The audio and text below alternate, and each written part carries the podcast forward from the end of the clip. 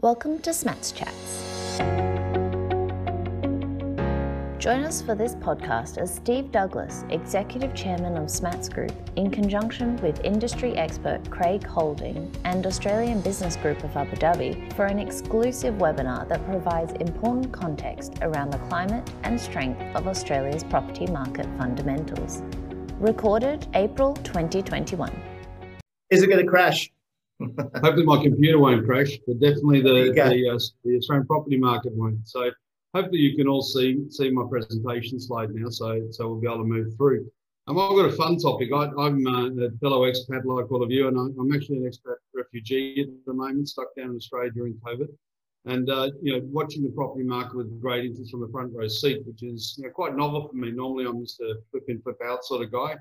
Um, but it's been very interesting to, see the dynamics of the market, you know, full term. So today I'm going to talk about whether it'll crash or not. And uh, thank you for your precious time, and, and we'll hopefully just you know race through this because there's a lot of information to share, and uh, hopefully we'll give you a good idea and, and some good confidence. Um, as, as with Craig, we need to start with a disclaimer. So just reminder that you know this is public information; it's opinion only. Please don't act on it without you know assessing your own circumstances. Uh, just a quick reflection, you know, back last year, you know, when COVID hit, of course, you know, the, the headlines were all very harsh. And you can see here, you know, there's a prediction of a 20 to 30% fall in house prices.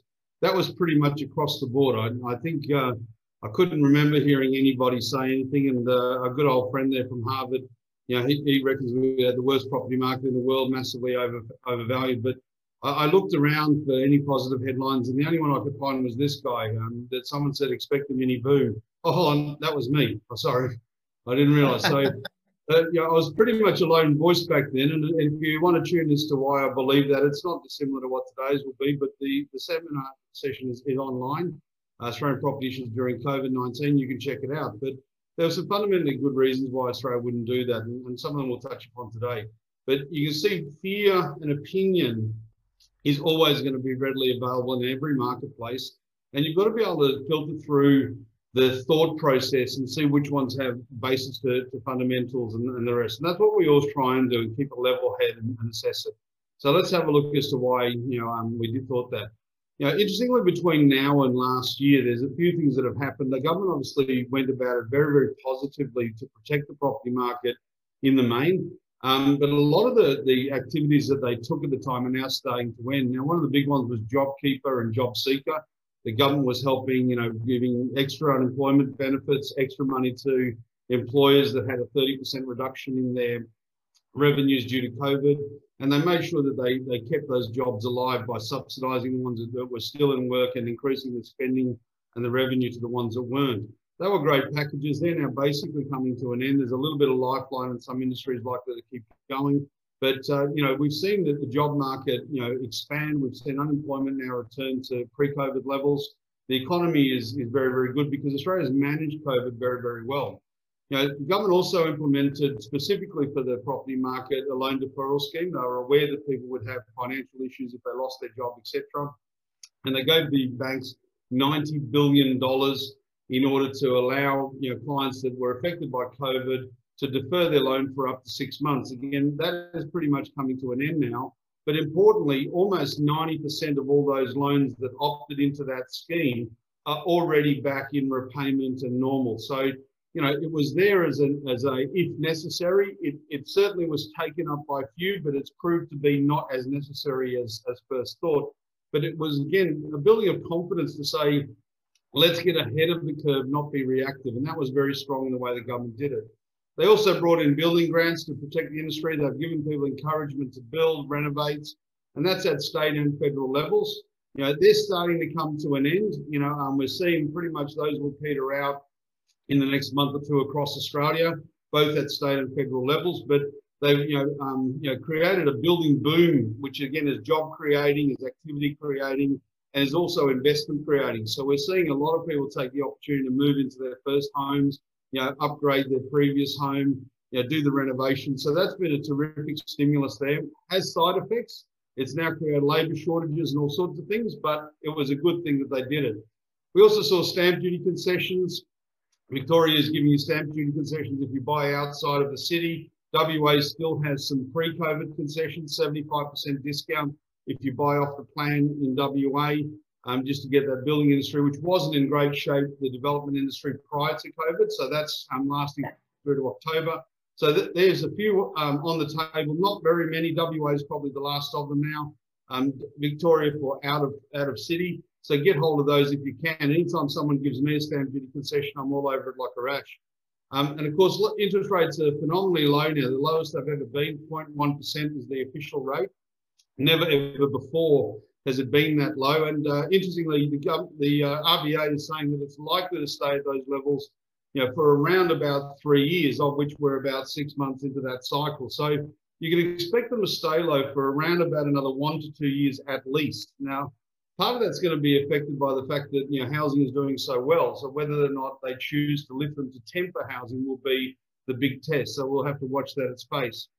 In terms of um, you know why the market won't crash, well, there's some very key reasons for it. And, and uh, if we look at them, there's not one or two, there's many.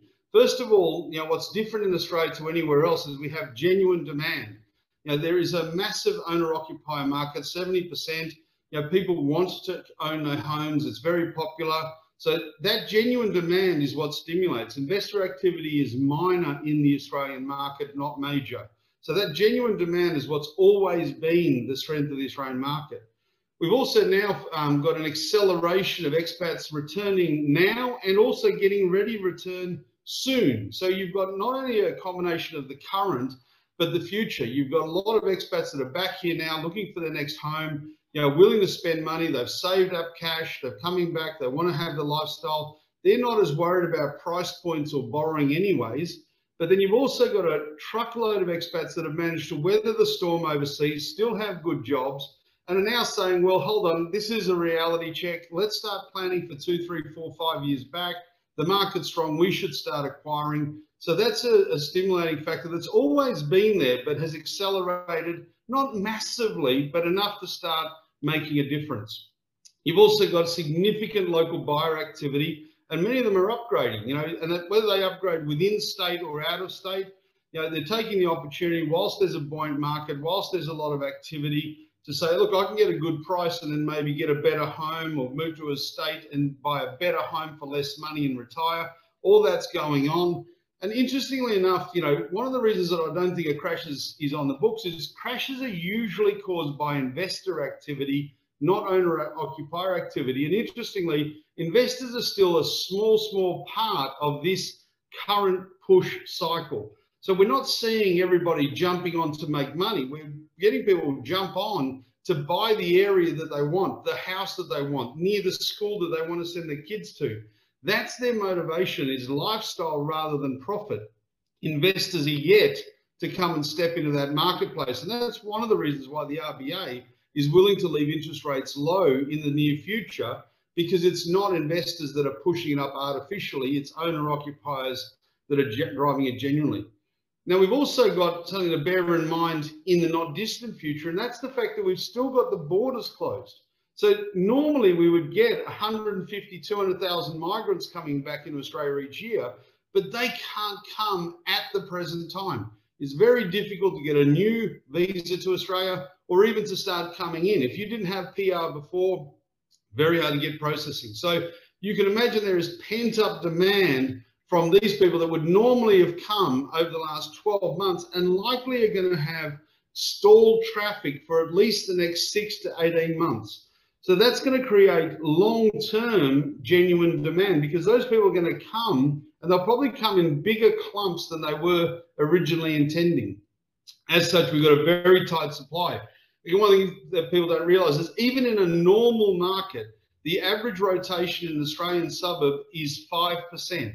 What that means is 5% of the stock is rotating every year in a suburb what that means is one in 20 years, a property comes up for sale on average. Now you've got to wait a long time because the thing in Australia is none of the properties are the same. So all the houses are different. If that you want that house, it's one in 20 years, but is it one in 20 years of the one you wanted? So there's always tight supply in every area, particularly the higher lifestyle options. So if you see what you want in an area you want to be, you better grab it because it's a long wait before it comes back up. We're also seeing significant building pressure. Now, Australia's always been a big building economy because we're a new country. You know, we're just starting to hit, our straps in, you know, population, etc. So there's always building going on. But right now we can't keep up with it. The stimulus has come in. Bricklayers are charging a fortune. Materials are going to get more expensive. Availability of, of labour is a real problem. And of course, normally we would go to migration to fill that labour shortage.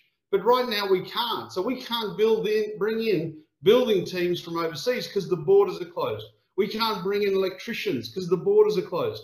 We can't bring in a lot of people because the borders are closed. And that's not likely to change for a while. The government, even today, has come out and said they're not likely to open the border well into 2022. You know, so that's going to be an issue in terms of labour. I think we're going to have to see you know, some special concessions in special industries and expect construction to be one of those. And of course, low interest rates are fantastic for everybody, which is terrific. And of course, it does excite people to act. But in Australia, we don't get carried away with low interest rates because it's not what we're used to. It's an advantage. But luckily, the banks are not drunk with a lower interest rate policy. And by that, I mean the fact that they don't lend you money based on the super cheap rate that they're giving to you today.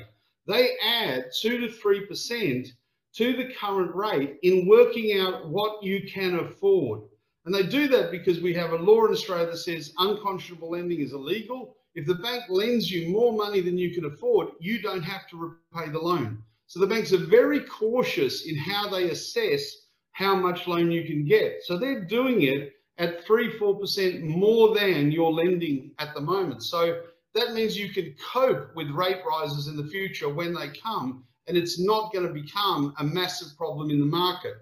So all those things combined create a very stable platform of which growth can happen. And that's important because that's unique in the world. There's very few markets that have the same level of owner occupation, the same safety and lending practices, and the same quality migration that Australia has. They're the key elements that haven't just made it safe this last year, but have made it safe the last 30 years that I've been doing this caper. If we look at population you know, being the key issue, and again, if you've ever heard me speak on any matters relating to property, this is my most important element. Population is key. If you don't have new population and you keep building, you end up with oversupply. So if you're going to keep building houses, you need new people to live in them. Now you can see for the September quarter, the Australian population growth has gone to the lowest it ever has been at 0.9% growth year on year, September to September.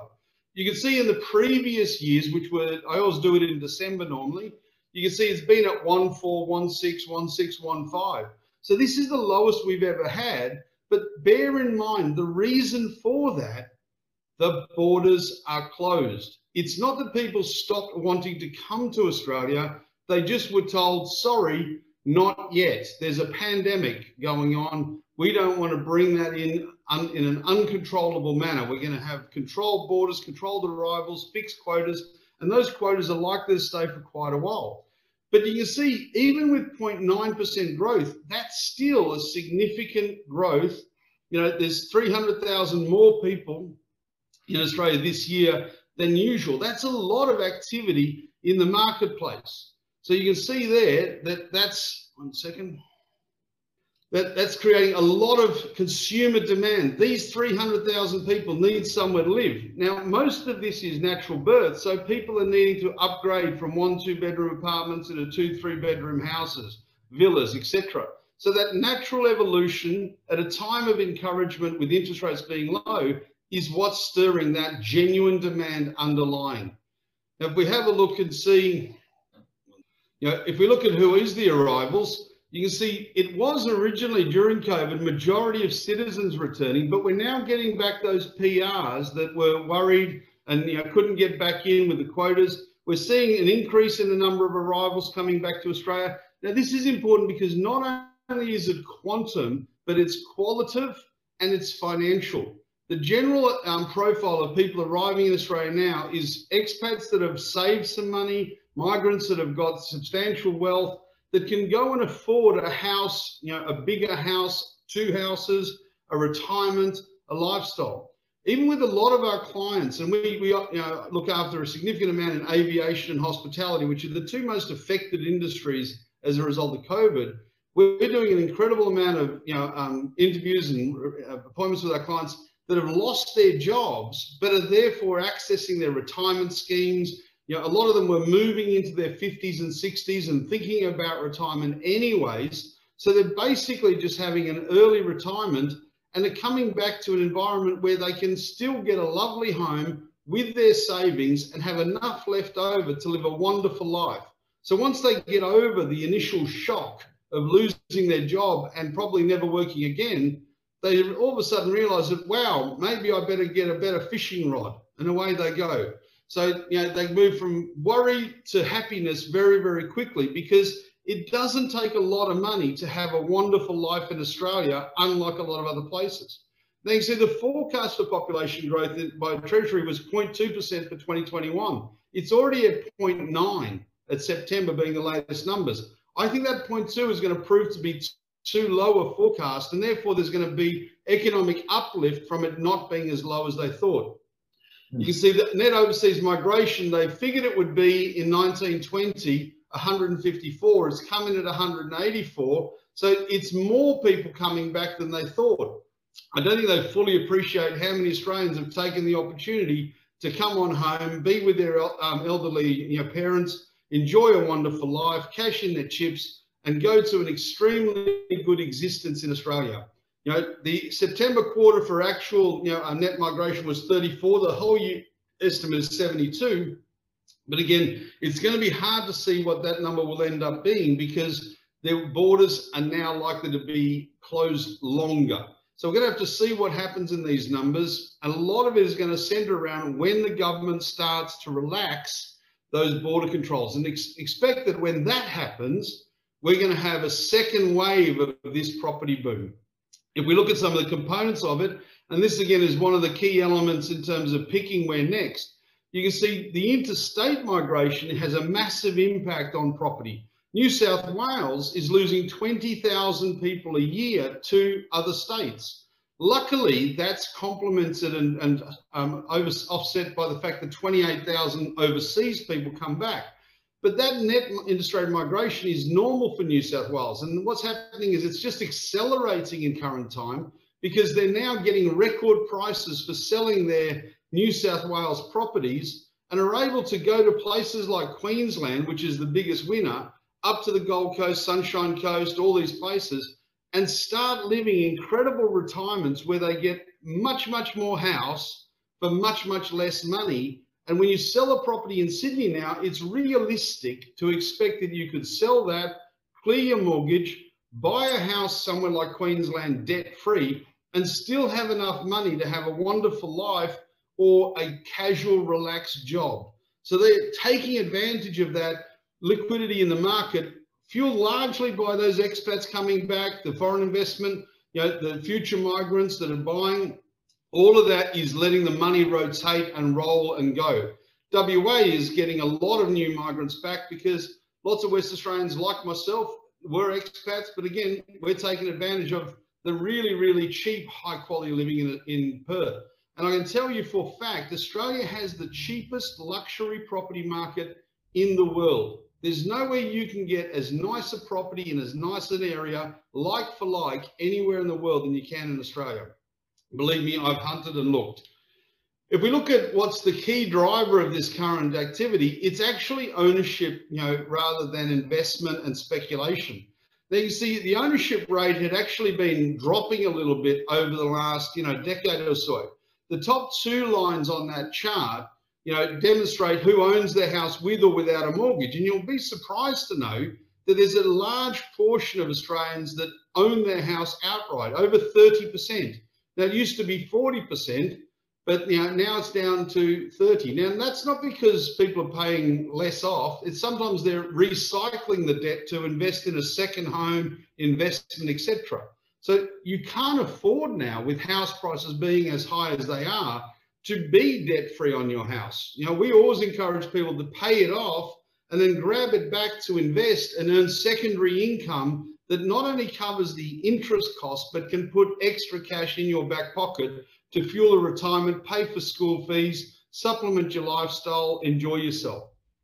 But when you combine the two, it used to be just under 70%, you know, ownership rate in Australia, and it's dropped in recent time to about 63, 64. But if you look at the housing loan commitments graph, you'll see there's a massive spike in the amount of new home loans being done. And you see literally the great majority of that is in owner occupier activity. Investor activity has picked up, but nowhere near the pace owner occupier has. So what's happening is with all the stimulus, with all the stability, with all the low interest rates, everybody's saying, I might as well be an owner than a renter. It's now, believe it or not, cheaper to own a house with a mortgage than it is to rent in Australia. Now, how long that stays like that, two, three, four years, who knows? But you would be mad not to take the opportunity to become an owner occupier while you can. Now, the biggest hassle most Australians usually have is deposit.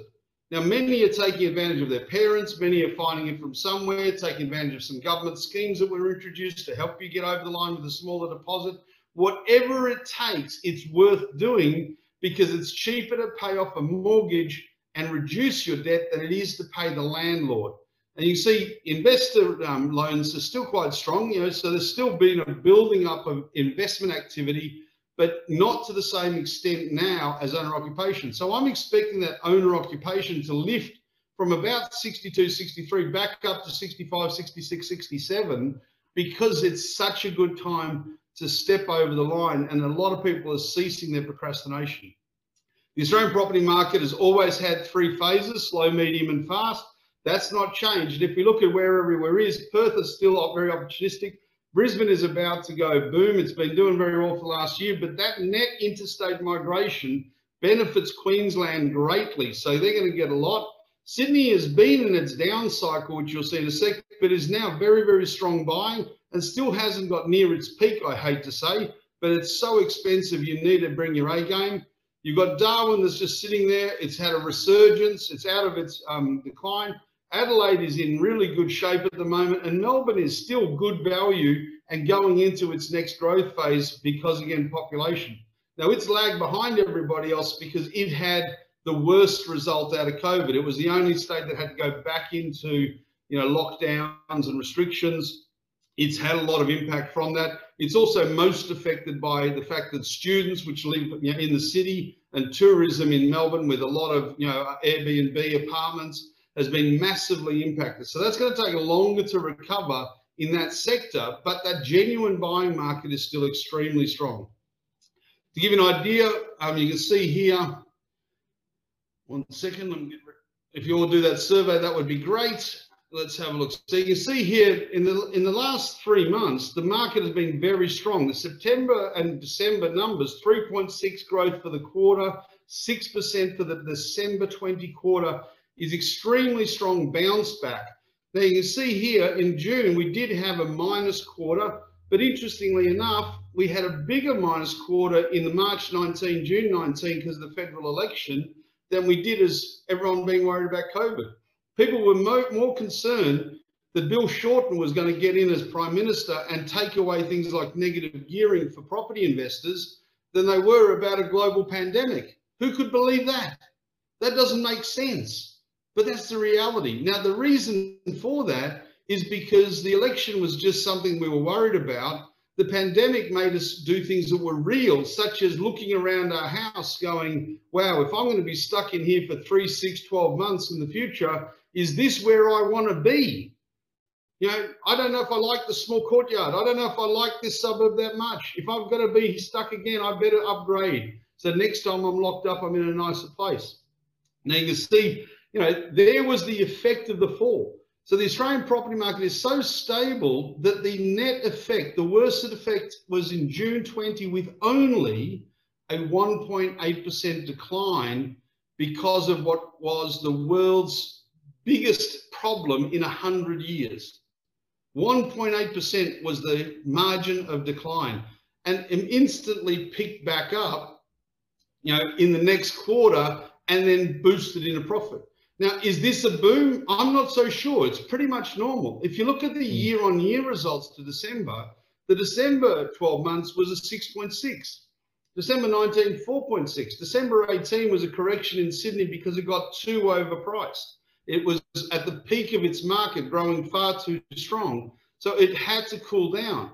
But you can see, apart from that, we're not in massive growth numbers. The problem we've got is everybody's still thinking, can I get it at the cheap price? Have a year, two years, three years ago. And when they go and find out no, they're grumpy. And they go, well, that's not fair. I didn't want to pay a bit more. I wanted to pay a bit less. So, of course, we're feeling bad and we're calling it a boom because we've missed out. You know, but the thing is, it's not going to come back. You know, if you're waiting for that magic recorrection, it's not going to happen. And if, and if it does, the house you wanted isn't going to be for sale for 20 years anyways. So guess what? You're going to have to wait two or three cycles. So you can see here, the numbers aren't madly huge. They're just a recorrection of what was a softening effect and now an acceleration as genuine demand is strong and procrastination is almost being wiped out. You can see on the overall averages in the last year, 6.7% for Sydney, 8.8 for Brisbane. You know, Perth is the worst performing because it's been in a, a lull market. It was just starting to get in motion and then everyone got worried about COVID. But you can see this is the reality. Look at the average prices. Sydney, 1.2 million. Good luck finding a nice house in Sydney for 1.2 million. If you can, congratulations. But it's very hard because that's the average. But the thing is, there's a lot more money in the market domestically and with the new coming expats and with the new coming migrants, and they're willing to pay premiums for you know scarce, rare, and quality suburbs and houses. So good luck if you can find it for 1.2. Interestingly, as I show everybody, you see Sydney is a 47% premium to the average across Australia. It was a 54% premium last year. That's too high. Just like in, in 2017, we said that has to contract. It did. It got away from itself in 19. It's come back to 47. It still needs to be sub 40 in my mind.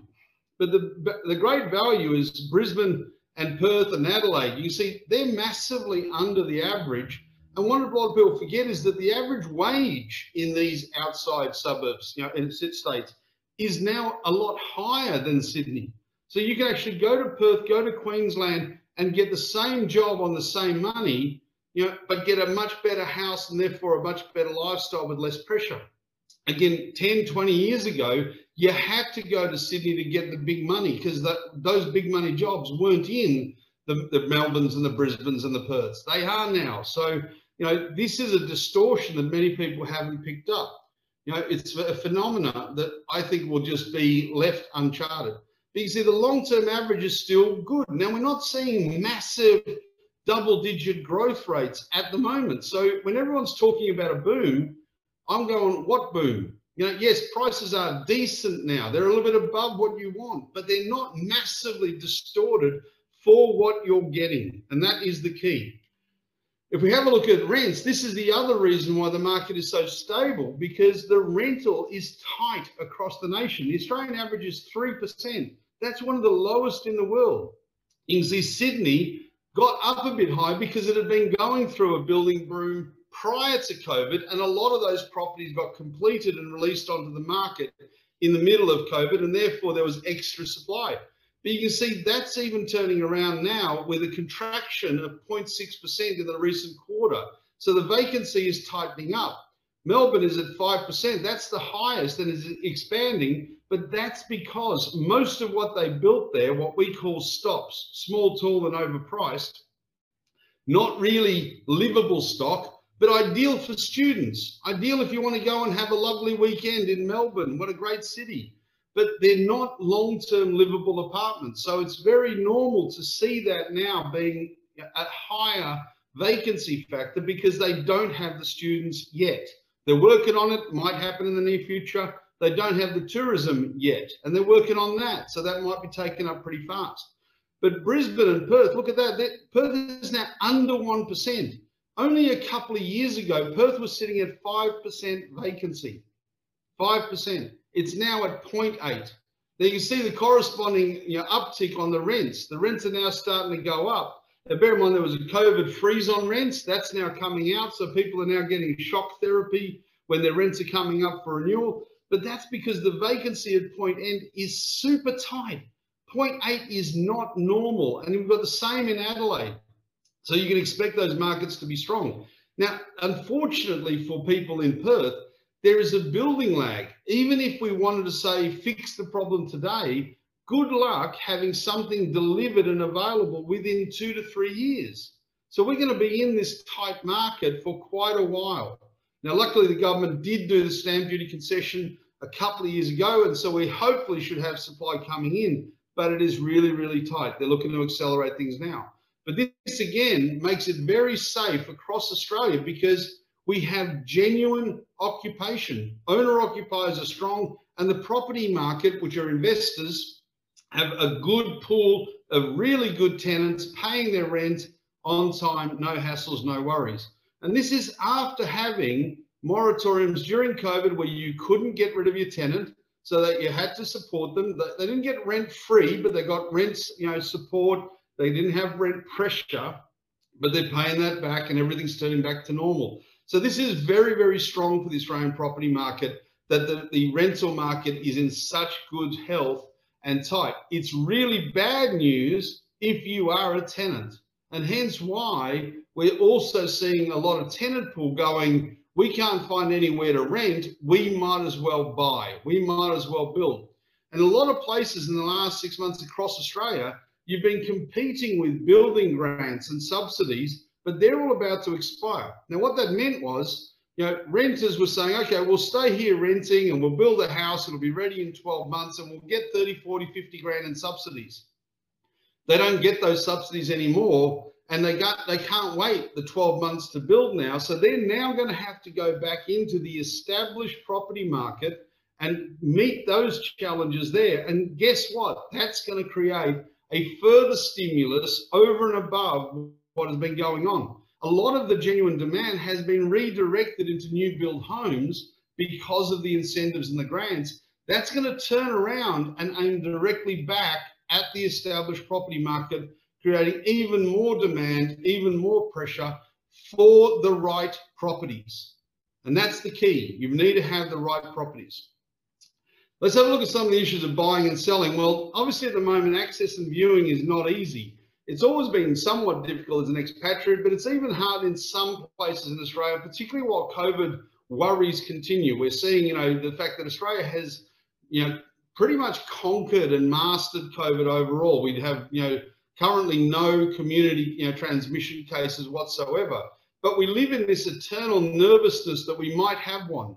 And again, for all you people overseas, you may not realize that we consider officially an outbreak of COVID in Australia is if one person gets it outside of the hotel quarantine system. So that's one, O-N-E, right? One person gets it uh, outside of hotel quarantine. That is called an outbreak and borders closed. It's immediate here. That we don't muck around. So what that means is even with the property market, you know, having home opens and that, they're not sure that if there's one person gets it, that you'll still be able to have a home open or an auction or whatever. So, you know, there is issues. But what happens is alternative technologies have come up. You can get video now. So if you're overseas, it's not that hard. You just have to get over your own mental barrier of saying, okay, I can't see it. I don't want to buy it. Well, you better. The video is good. You can have someone do a walkthrough, find someone you trust, family or whatever, Get in there, have a look, check the video out. If it's within Kui, grab that sucker. Obviously, options, if you're on the East Coast in particular, in Melbourne and Sydney, they're the dominant way properties get sold. So you need to be aware that you have to go there. Now, bear in mind, if you go to an auction in Australia, you have to be able to prove that you can pay the price you bid. So you can't go there without pre-approval or proof of, of funding. You know, so make sure you're ready to go. You can have people that will go to auctions. We do it ourselves on your behalf, put on the phone, and you go, yes, yes, yes, too much, no. But just bear in mind that you can do that. It's difficult, but it's doable.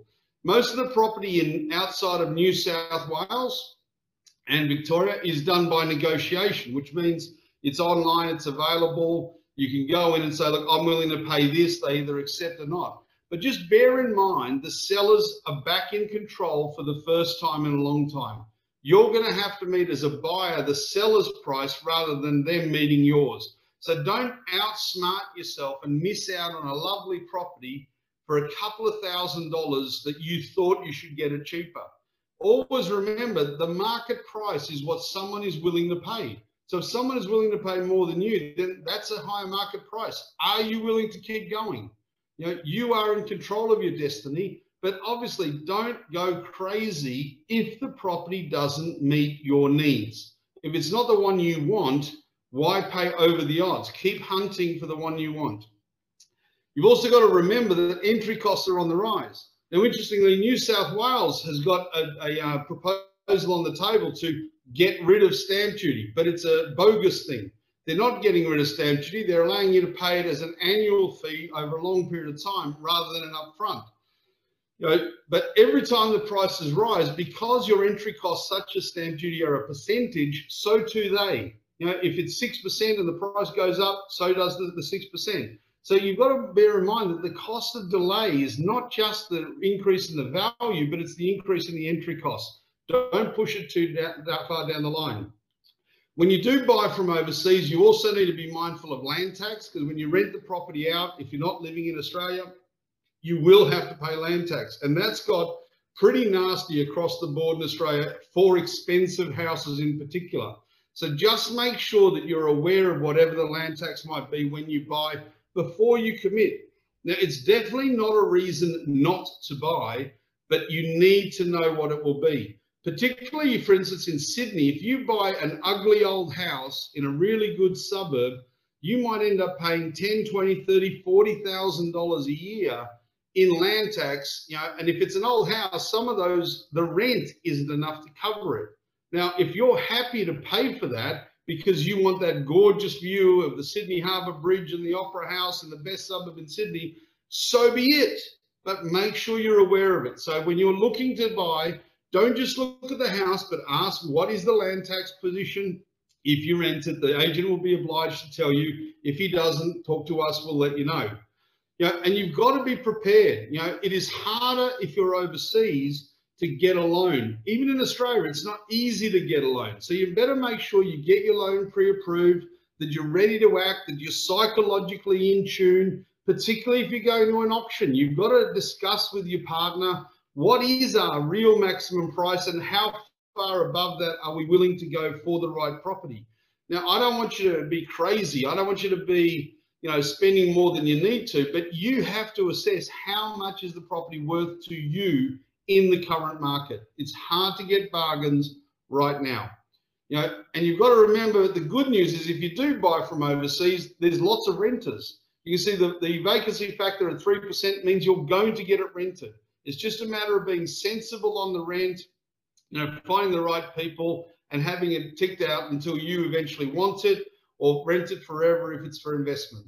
There's also the fact that remember that you need to look after your tax. Now we do that for you. You have to lodge an annual income tax return if you're living overseas, if you've got rental in Australia. Regardless of whether the rent is more or less than your expenses, you have to lodge. When you sell it, there's capital gains tax issues.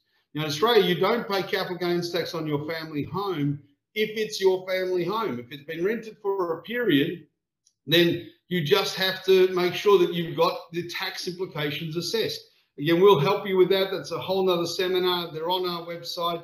Go and check them out. We've given you lots of information on those. And if you're selling a property from overseas, you just will find that if it's over 750,000, you're going to have a withholding tax of 12.5% of the sale price retained if you're living overseas. Now, that's not the tax payable. That's just a provision until you lodge your tax return to calculate the actual tax. So you cannot get a clearance certificate if you're living overseas. In Australia, if you sell a property, you must get a clearance certificate before settlement or they will deduct the 12 and a half. But it's easy. It's automatic. If you're living in Australia, you just get the form, bang, no withholding tax.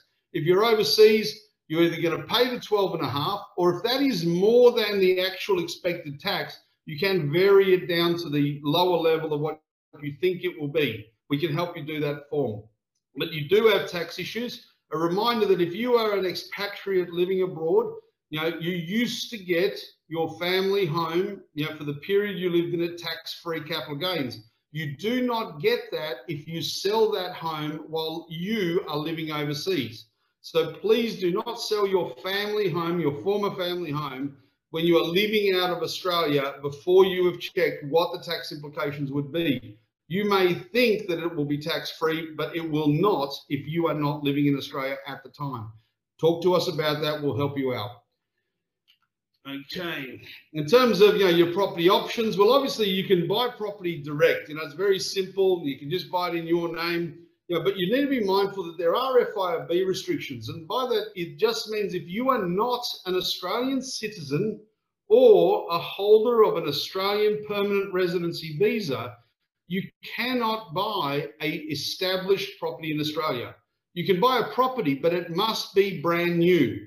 So the only restriction for buying Australia is if you are a foreigner and a foreigner can buy, but can only buy brand new. So apart from that, no hassles. You can build a house as a foreigner. You can buy an apartment that's being built.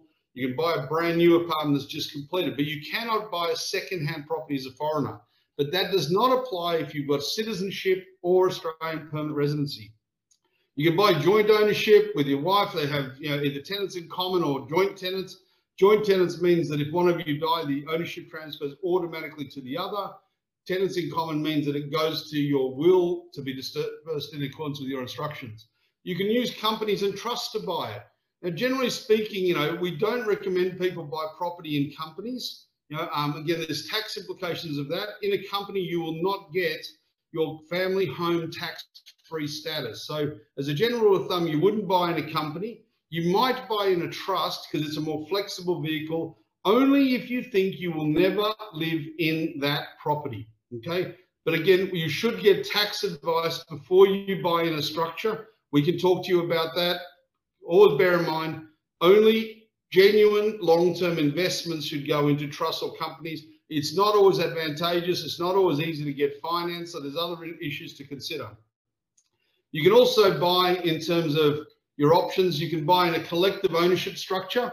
So you could buy in a private trust where you come together with others and use that to buy the properties, or you could buy in a public trust where it's, you know, people you don't even know. Again, at SMATS, we have options for you in that. We have our consortium, which allows you to take some, some property opportunities, and we're about to release the Australian Residential Property Fund. Look out for that in the not distant future, um, so that you can get participation with without foreign buyers fees and all sorts of things. And of course, there's value adding through development. So you can go and buy a property that could maybe knock down and put a duplex, triplex. You could do that singularly or in syndicate. So again, we offer that to our clients. You can come along and participate where we do it as a group.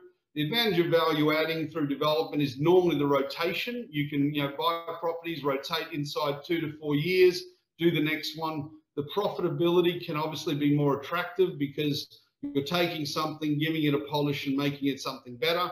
And that can tend to add more than the market would generally uh, offer. So you've got lots of options in getting into property in a whole or in part, depending on what your circumstances are. In terms of, you know, let's getting on with it. How do we get into the market? Well, generally speaking, for anyone, you need a deposit of between 5 and 20%. Now, uh, expats, you know, it's very, very hard to get a deposit less than 20%. So, you know, if you're living overseas, 20% is really your guideline. If you're in Australia, you can go from a 5, 10, 15, 20% deposit. But importantly, it doesn't have to be all cash. It can also be alternate security. So if you already own a property that is worth substantially more than the current mortgage, you can use that as the 20% deposit you know, for people living in Australia, you might be able to even use your parents' property as a, uh, a part alternative security. So there's options there for you. You know, bear in mind that when you buy a property in Australia, usually you're going to be up for costs of about five to six percent of the purchase price. Primarily, that is state government stamp duty. So now it depends on the price of the house. The cheaper it is, the lower it is. The higher it is, the higher it is. Plus, you've got legal fees, usually in the order of a thousand to three thousand dollars. So you'll need to factor that in, but five to 6% generally will cover that for most people. If you are a foreigner, Then there's extra duties. There's a federal buyer's fee of five to 25,000. And there's also a foreign buyer's state fee of seven to 8% of the purchase price. now, importantly, this does not apply to anyone living overseas if they are an Australian citizen and also if they are an Australian permanent resident visa holder anywhere except New South Wales. So New South Wales, if you're a citizen, you don't pay it.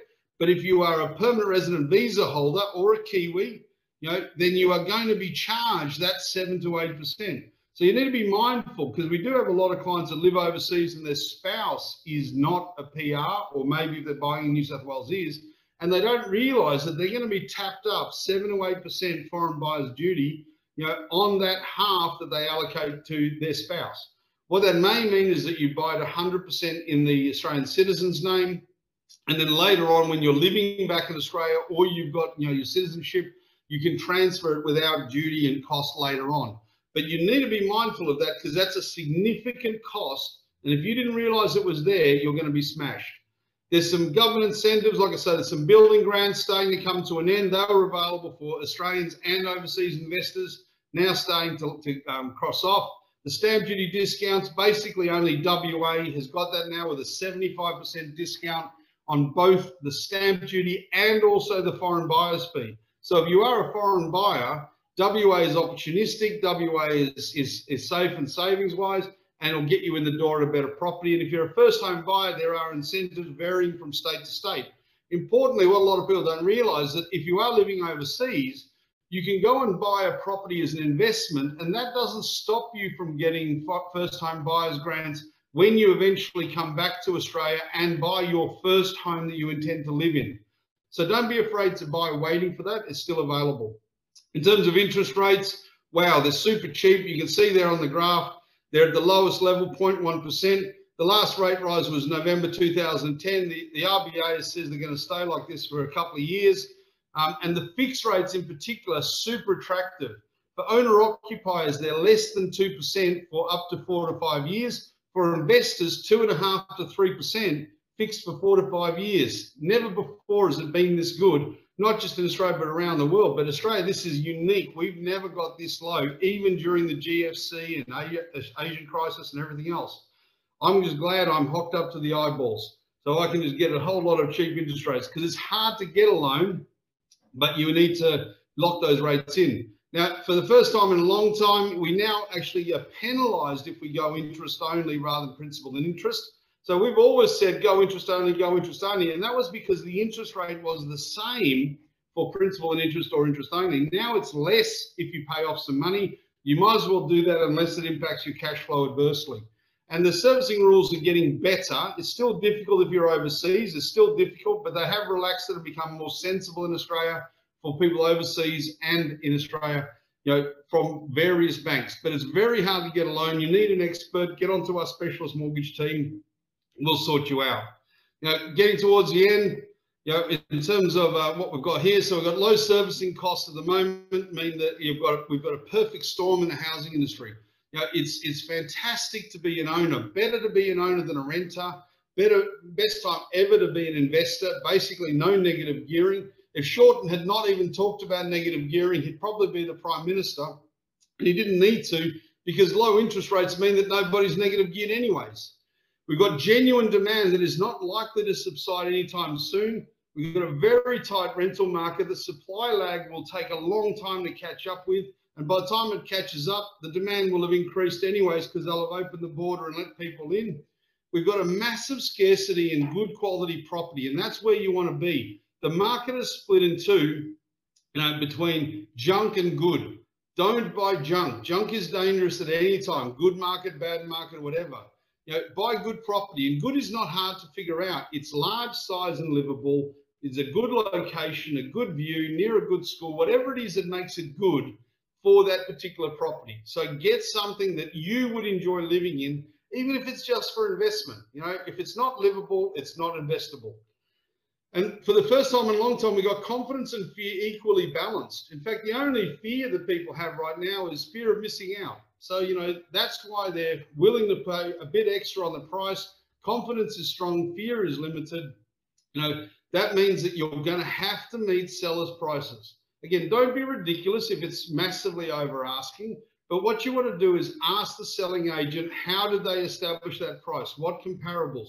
Ask your advisor what do they think. You know, you don't want to be ridiculously over, but you don't want to miss out if you love the property. And what we've got in Australia, in Australia for the, again, unique to us, I think, is we've got an increased capacity from the local market where they're now more affluent, they're more confident because we've conquered COVID. We're still, you know, in, in leading the pack there. But we've also got expanded capacity in the market from expatriates returning with bigger budgets, migrants coming with bigger budgets. So every sector is more affluent than it used to be. And it's not getting any cheaper to do subdivisions. It's not getting any cheaper to do developments. So you're going to have to keep get your capacity enhanced or buy early before someone outbids you. Get cracking. And I've just put here, I, I think, and I've held this view for over 25 years, that Australia is the world's preferred destination. COVID has made this even more so.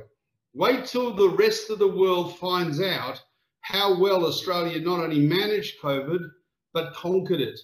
And we kept the community safe economically and physically. And that hasn't been achieved anywhere else to the extent that Australia has done. And that's going to be an eye opener for anyone who has a reasonable amount of sensible wealth in terms of choosing where they want to live for the rest of their life with their lovely family. And that is going to fuel genuine demand growth in Australia for decades to come. Australia is a wonderful place. Everyone wants to live down there. That's why the property market won't crash. That's why if you're lucky enough to own your properties already, you should be feeling very, very happy. And that's why if you don't own it yet, please get off the sidelines, find something good and get as good a price as possible that you can negotiate. Thank you. Back to you, Craig. Fantastic, Steve a great presentation. They're very informative. Um, you know, just some things I picked up on. You know, that comment you made about that house that you want to live in. It's once in every 20 years it becomes available on that street and that suburb that you actually want to get into it. You know, and it's very true from from my own situation. Other people I speak to, they just can't find the product. You know, out there. Um, obviously, very tight the market as well. Um, which I think is also encouraging for investors that are looking for good rental yields as well, which is fantastic. And the other thing I picked up on is, you know, obviously seek advice in terms of tax and, and everything else before you go looking, but also more importantly, talk to us about getting pre-approval for a mortgage. So you actually know what you can afford and the bank will lend you. Uh, and then you can kind of work critical at the moment, absolutely critical. Okay, so that sort of finishes the presentation. Um, thanks everyone for attending. We'll get to the question and answers shortly.